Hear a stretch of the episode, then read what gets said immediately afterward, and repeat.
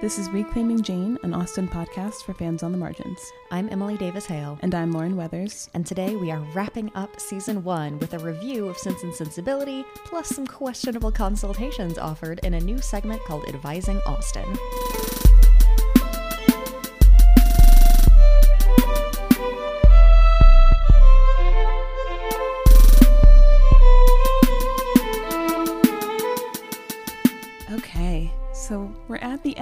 Of Sense and Sensibility. Book one done, under the belt. Moving on. I'm so excited. I, I've also been very emotional about, you know, finishing our first book and finishing season one. And I feel like we've come so far. Yes. We started from the bottom. now we're here. Where's Drake when you need him? we do have to um, offer up a slight confession that we did say to bring a libation of your choice to this recording.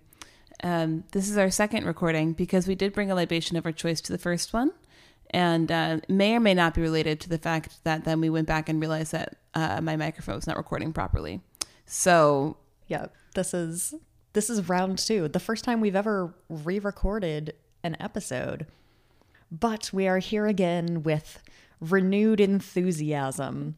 And we're still we did it completely off the cuff last time, so it honestly might be a little bit better to have a slight sense of where we're going. Probably a better listening experience all around. Mm-hmm. So with that, um, why don't we jump in? Where do we want to begin? Shall we start with uh, our general feelings about Sense and Sensibility? Yeah, let's. I would love to hear your your thoughts and your general feelings first since you read it for the first time. Yeah. I have to preface this with saying that I don't think I would have enjoyed it as much or gotten as much out of it if I had read it on my own, which I think I've mentioned before uh, in previous episodes. But I mean, I did really enjoy it. And I really like taking the time and giving the consideration to all of the different things that Austen may have written into this, mm-hmm. all of her social commentary and her quick satire, um, and looking at different aspects of her immediate surroundings socially was really fun. I feel like her humor specifically is really underrated, and I really loved picking out all the spots, especially where we could go back and just read passages out loud for the humor, for like um, the narration being particularly shady, which I think we pointed out multiple times, or just like one character completely being deadpan and other people not picking it up and not seeing the the humor in that. She's such a funny writer, mm-hmm. and the humor is very subtle, mm-hmm. but it permeates everything except for, you know, those most serious moments, which she treats with appropriate gravity. But every thread is so connected that it, yeah, it, it really kind of immerses you in that very specific social moment. Yeah. Bianca Hernandez Knight reposted one of her earlier blogs that was talking about Jane Austen as a wine aunt. And that image is what I now see in my mind every time I read something of hers that's like just tearing apart. One of the characters in her books is Jane Austen with like a glass of wine by the fire or like some tea, just not missing a single detail and understanding like I know exactly how to roast you within an inch of your life and I will do it with a smile and make it sound polite. Yeah, now I'm already looking forward to whenever the next time I read Sense and Sensibility is, just to see what else I can catch. Yeah, 100%. I think that mm-hmm. was one of mm-hmm. the good things for me reading this again was that um, reading it for second or third time, but then also reading it with you and then reading it with specific themes, I definitely got way more out of it and I picked up a lot more than I wouldn't have or just created new interpretations of the book reading it this way. And that I um, really liked being able to do because it was such a fun way to read it. And I feel like now when I go back, like I'll have different emotions associated with each section. And so it's like a nice, it almost becomes nostalgic to reread the book because of the experience that we had reading the book and not just because of the book itself, because mm-hmm. we made another experience on top of that, which I really like. Yeah, it was a really great experience doing um, this very particular kind of close reading with the assigned themes. So, just as a reminder, these were all randomly assigned. We wrote out a big old list of potential um, lenses before we began this season and just kind of slapped them onto different sections. So some we had very relevant textual evidence, for some we had to kind of make it fit. Lauren, would you remind us uh, what all of the themes are? Yes, we have read for Sense and Sensibility through the lenses of power, gender, race, class, morality, sexuality, trauma, joy, religion, and then adulthood was our last one for our final Sense and Sensibility recap episode. I feel like there are several of those that would not be out of place in sort of your your classic lit analysis course um, dealing with Jane Austen, but others are a little more out of the box. And I have to say, I also really enjoyed researching the historical context of those things, how they all might have um, manifested and been understood and perceived during Jane Austen's time. I, it gave me such a different look mm-hmm. into history because you have to sort of burrow down beyond what the straightforward recorded events were and also get into like sort of different fields of study as well. There was more than one topic where I ended up having to go look at like psychology research, mm-hmm. and that was super fun. It was such a challenge sometimes to pull together relevant research that did talk about the history and that would actually give me some kind of insight, but it was it was a really neat challenge. And I really like that we were able to read it that way too because I think it's valuable to be able to have the context because especially with something that was written so long ago sometimes we don't really understand what the book is going for without realizing the context in which it was written. So we have that and we acknowledge it but then also through looking at through all these different themes say okay we know what the context was and we know it was probably intended. And now for the second half we're going to ignore that and here's what meaning we can create regardless. And i think those are two completely valid and just very different ways of reading. Yeah, and both very important ways. I mean, especially the idea of taking these themes and um, sort of looking at the universality of some of these and how they may have been understood and expressed in the past versus how they're understood and expressed now. I think those are really important connections to make with, you know, the classic literature like Jane Austen and trying to help people now see yeah, it's not just stuffy upper class white ladies mm-hmm. in the past. We can still relate to these things now. Side note, we have a video that actually kind of touches on this that just went live for virtual JaneCon. So that's our very first YouTube video. Yay. So if you weren't able to check that out over this past weekend, um, and you want to see the the faces that go with the voices, we are on YouTube, and we also chat about why we can still relate to Jane Austen and her characters despite identity differences or major time period differences or any of that. And also why we will not stand for gatekeepers in our community. Very much that, yeah. Now, what was your favorite theme that we read through? Oh, that's so difficult because I I liked all of them in such different ways. Some of them were definitely more fun and lighter than others. I think Power might have been my favorite. And also, like I'm now looking forward to going back and rereading Sense and Sensibility. Um, now that we've been through all of these different topics, I kind of want to go back and like do more in-depth research on power dynamics and relationships um, during the Regency era. Yeah. Um, of course, this is just adding to the list of like things I would love to do and papers I would love to write, but I can't because, you know, I'm kind of a full time PhD student and this is totally unrelated to my field of study. But um, that was such a rich field to explore um, that I would love to devote more time to um, looking at that just, you know, as an historical concept, as a modern concept, and then how Jane Austen expresses it. Mm-hmm. What was your favorite topic? I also really liked power. That was something that was at the top of my mind too. I think just because there's so much that you can do with it, and we had so many different ways to pull it out and to relate it to the chapter. I really liked race because we were able to, I think, create like some really cool analogies, but then also learn more and put more into the discussion about what race looked like in the Regency era.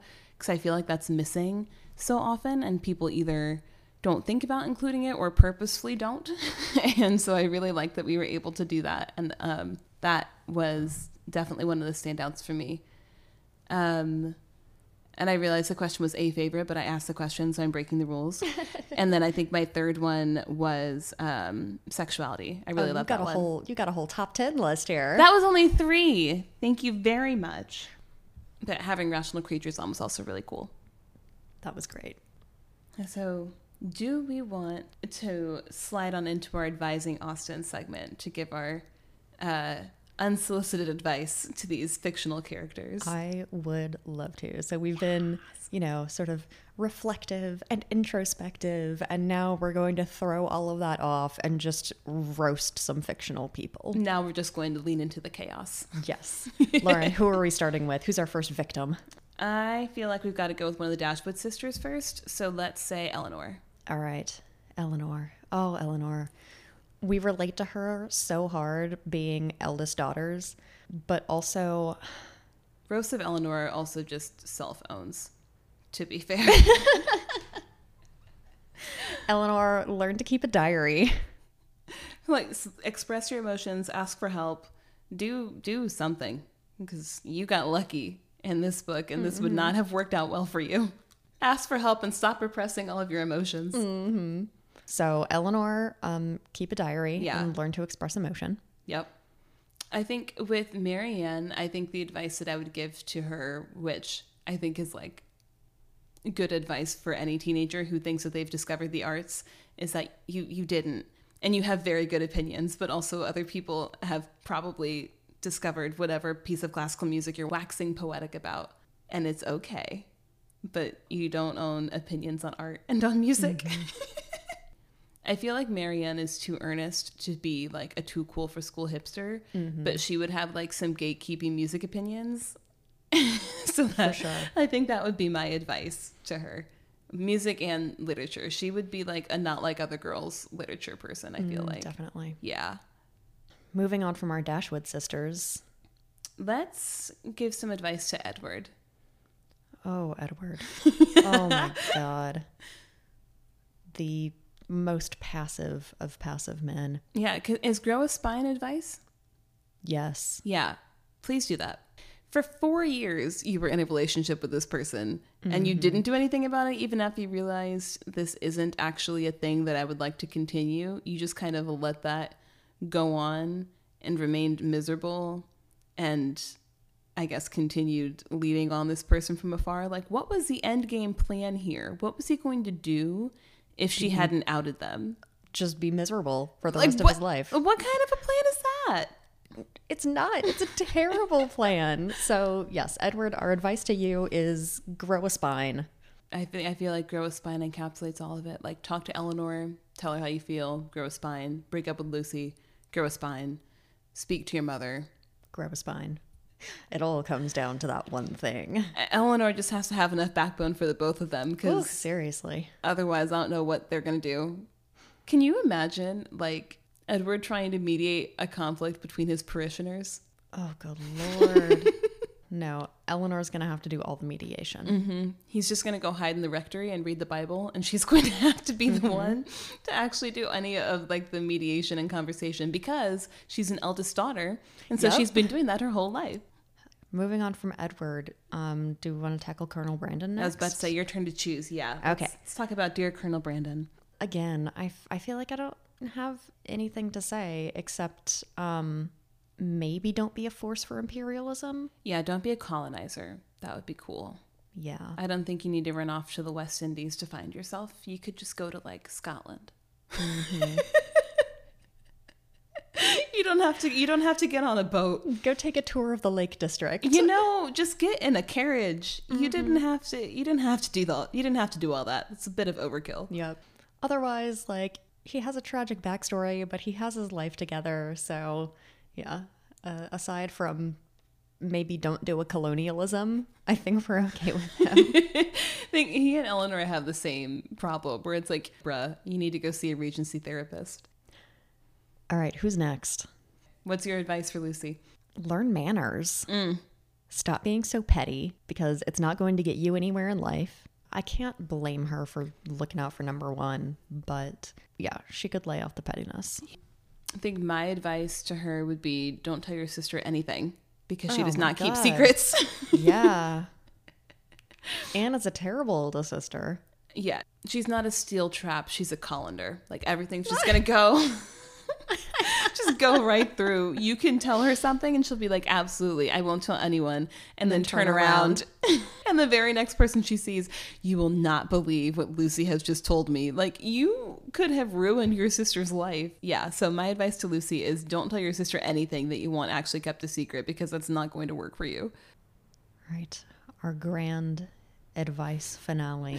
Dun, dun, dun. What will we say to Willoughby? Mine would have to be censored by a lot. Mm, yeah, I was going to say, like, my succinct answer is fuck off. Uh, maybe don't groom teenage girls He should also go to therapy. for different reasons. Mm-hmm. What other advice would I give to Willoughby? Wrap it up. I mean, Just saying, if you're gonna, I was be- to say pay child support. also that you could prevent that. Like there are ways. There were ways. yeah. You know. We did not invent contraception in the 80s. I mean, there were some horrifying contraceptive methods, but Oh yeah, let's know. not go there. Uh, yeah, so stay away from teenage girls just in general. Yeah. Uh, pay child support if you're going to ignore that piece of advice and or wrap it up. Please and thank you. Yeah, so Willoughby can just ride off into the sunset and never be heard of again, and that would be great. Yep. Thanks so much. Bye. Thanks for coming. Thanks for stopping by. Please leave forever. Okay, final, final takeaways from Sense and Sensibility. Final, final takeaways. Last time, last chance, speak now or forever hold your peace. Hmm. I think my final, final takeaway is that it's good to know what you want and to be able to pursue that in a healthy and self aware manner.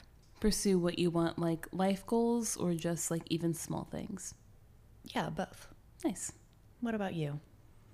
Um, I think my my final final takeaway from Sense and Sensibility would be to find balance in all aspects of your life. I feel like that's one of the main goals of the book anyway is like finding balance between like the sense and the sensibility, but also I think you can expand that to really any area that you want.